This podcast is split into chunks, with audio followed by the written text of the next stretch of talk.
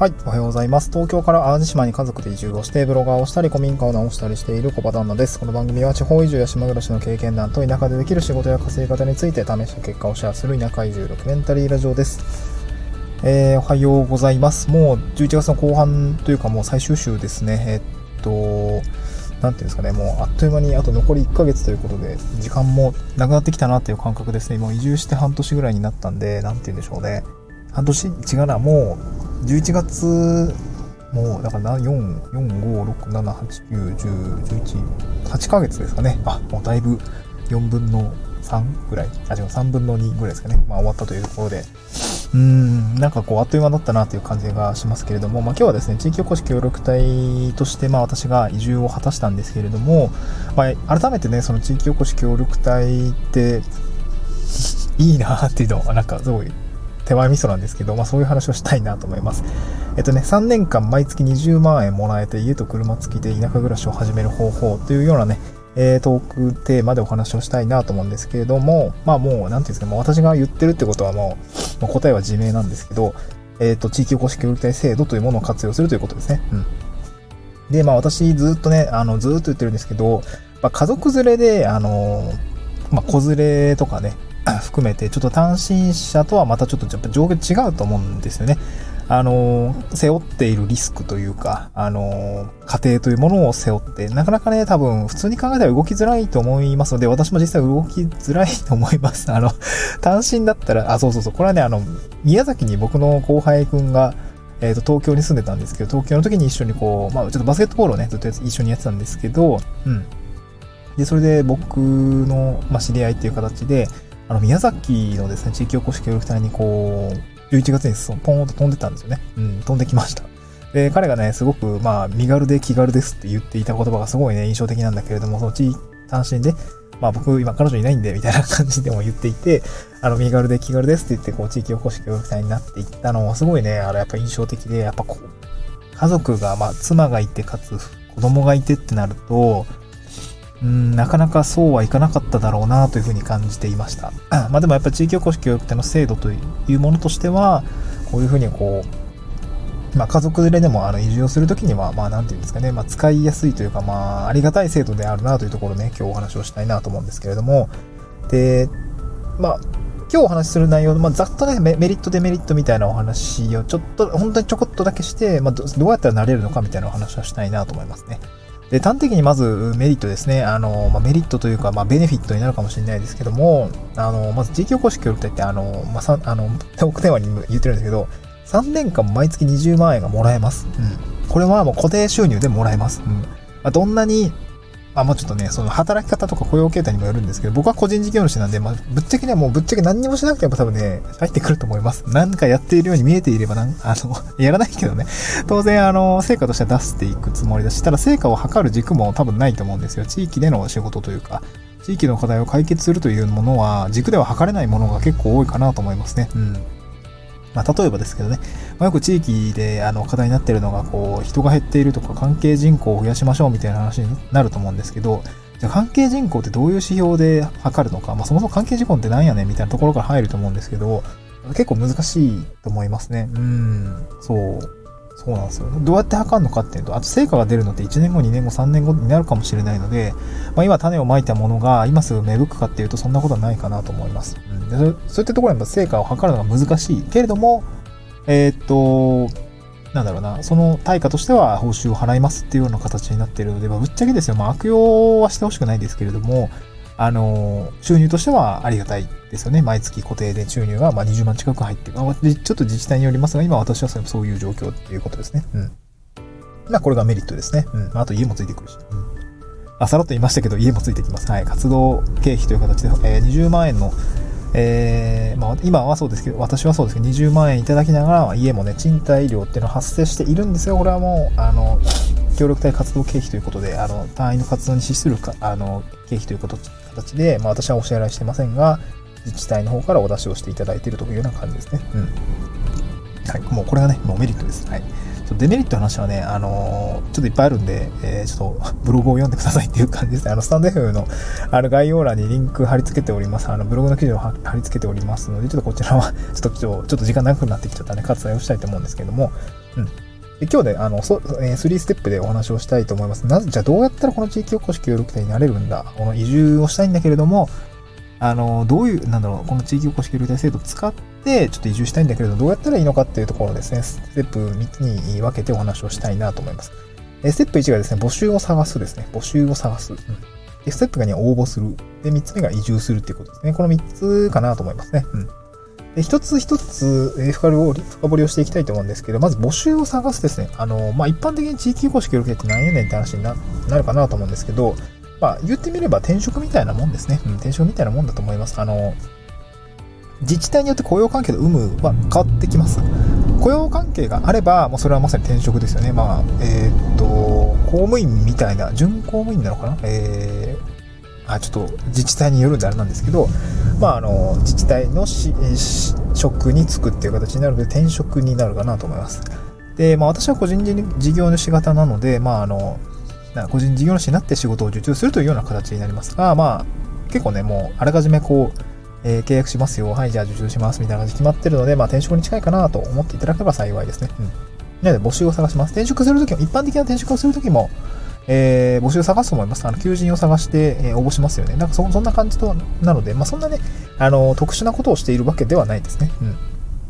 じゃあどうやって募集を探すんだっていう形なんですけど、まあ、これはですね、2つぐらい、まあ、2つ3つちょっと例を挙げておきますと、1つは各自治体のですね、ホームページを見ておくってことですね。あの、結構ね、えー、出ている期間が短いところもあるんですけど、ホームページに一応出ますね。各、なんでしょうね、あの、協力隊を採用する部署から多分、プレスというかニュースみたいのが出ると思いますね。うん。えー、っと、あとは Facebook ページをですね、やっているところは、そこのリンクが多分その SNS に投稿されると思います。こちらをチェックしておくのもいいかなと思いますね。例えばですけども、うん、えっ、と、まあ、ある市のあるか、あえっ、と、部署がですね、あの、プレスリリースを出しました。で、しょっちゅう見ているわけでもないじゃないですか。あの、各市町村のプレスリリースなんて。で、いろいろなものが溢れているし。なので、Facebook ページだけフォローしておけば、なんかその Facebook ですよね、そこに投稿されたものが流れてくるので、そこから見つけることができる。結構ですね、えー、っと、地域おこし協力隊の Facebook ページで各自治体やってますので、あの、結構情報発信とか採用の募集とかも出したりしているので、まあ、そういうところね、見ておくといいかなと思いますね。まあ、そういった形で募集を探していくのがいいかなと思います。あと、まあ、私もやったんですけど、あの、ジョインというですね、移住交流推進機構ですね。うん。あの、がやっているホームページ、まあ、これは大きなポータルサイト、まあ、結構メインどころのポータルサイトになるんですけど、ここでもですね、あの、募集検索ができますね。はい。これはちょっと私もブログで紹介をしていたりするんですけど、結構あの、収入で検索したり、場所で検索したり、まあ、検索機能がですね、結構充実しておりますね。まあ、普通に探すんだらこっちの方がいいかなと思いますね。はい。もうなんか、自体決め打ちでっていうことであれば、自治体のホームページとか Facebook ページをチェックするのがいいと思うんですけど、まあなんかどこでもいいかもしれないとか、大体この辺りだったら、まあなんか募集出てるところを確認したいっていうことであれば、えー、このポータルサイトから検索するのがいいかなと思いますね。はい。えー、っと、ジョインですね。移住、移住交流推進機構で検索すると出てきますね。はい。で、ステップ2ですね。応募するですね。応募する。まあ、あの、募集を見つけたらですね、応募しましょう。もうバンバン応募しちゃっていいと思います。はい。あのー、大体多分ね、書類選考ぐらいは受かると思うんで、そこから、あのー、なんだろう。まあ、まずはね、あの、動かないと、あの、始まんないので、まずは、あの、出してみるといいかなと思いますね。で、大体ですね、募集要項を読み込むと、まあ、まずは書類出してください。そこから二次面接やりますって感じが大体のステップになります。ねたまにね、企画書とか出してくださいとかっていうところもあるし、あるので、まあ、そこは各自治体の募集要項を見てほしいんですけど、まあ、まず書類選考ですね。で、これ、ポイント、ポイントだけお伝えすると、あんまりですね、落ちません。多分、落とす選考よりも、疲労選考ですね。えー、多分、あの、あの、これ採用面接とか、採用？あの、新卒採用とか、えー、なんか転職採用をやったことがある人はなんとなくわかると思うんですけど、で、私もちょっと経験があるので、あの、ちょっと話をするとですね、これ書類でバンバン落とす。まあなんか、減点法で、なんて言うんだろうな、減点法というかね、こう、書類でバンバン落とすときには、こいつもダメそうだとか、えー、迷ったら落とすっていう感じになるんですよね。でも、疲労選考は、とりあえず迷ったら次上げとこうみたいな感じなんですよね。こういうやり方だと思います。明らかに、こいつはもう、あ、ダメだみたいな感じでなければ、とりあえず面接はいけると思うんで、そそういうものだと思うんで、あんまりこう心配しなくてもいいかなと思いますが、やっぱり書き方とか、うん、なんだろう。記載する内容とか、まあ、やっぱ明らかにタブーじゃないですけど、えー、罰がつくような感じだとやっぱ落ちるので、まあ、そこはね、あの、まあ、ど、どの、どの選考でも同じなんですけど、やっぱりその、意識をして、あの、しっかり書いていかないといけないと思います。あの、書類の書き方についてもね、私のブログで、あの、まとめておりますので、こちらぜひ、ブログの方に飛んでいただいて見ていただければ幸いです。で、二次面接ですね、書類選考通過すると二次面接なんですけど、これもですね、なかなかこう、一般の面接とはちょっと違っていて、一癖二癖あるかなと思いますね。はい。まあ、ちょっと別の放送でも話したかもしれないんですけど、うん。あの、これスキル実、スキルや実績よりもやっぱ人柄重視ですね。その、あの、地域おこし協力隊として募集が出ている、そして関わっていく地域とですね、自治体と相性が合うかみたいなところをすごく見ておりますので、まあ、いろんなね、トッピーな質問が出てきたりもします。まあ、これもね、あのまあ、過去放送だったりとか、まあ、ブログに書いておりますので、まあまあ、そういうところ気になる方はブログの方を読んでいただければなと思いますね。うん。ちょっと今日はさらっとのご紹介でございます。で、ステップ3ですね。えー、まあ無事ですね、合格をすることになったとすればもう移住をできます。まあ移住しましょうということですね。ステップ3は移住するですね。えー、まあ移住するにあっても、もろもろの手続きが必要になるかなと思います。あの、もしね、今仕事をやってる方は多分会社辞めないといけないですね。普通にサラリーマンやってる方は辞めないといけないと思うので、移住するんで。まあ、辞めなくてもいいパターンもあると思うんですけどね。うん。別に辞めなくても移住できるんだったらもうそのまま移住したらいいやんっていう感じだと思うんで、あんまそういう人はいないかもしれないですけど、まあ、会社を辞めて移住するんだっていう形であれば、この、あそういう方が多分地域おこし協力隊をや、あの、狙っていると思いますので、あの、まず会社を辞めましょうってことですね。うん。で、二つ目が、えー、っと、まあ、引っ越しとかの手続きですね。ここがね、やっぱめんどくさいし、漏れが結構出てきたりするんですよね。うん。まあこ、こういうところも、ちょっと私もこれからブログをどんどん書いていきたいなと思います細かいところの手続きというか、そう、今困ってるのは子供の保育園のタイミングですね。ここの移住の、なんだろう、保育園移住の話はですね、結構難しいし、あの、ツイッターでね、リプライをくれている方もいて、結構困っていたりとか、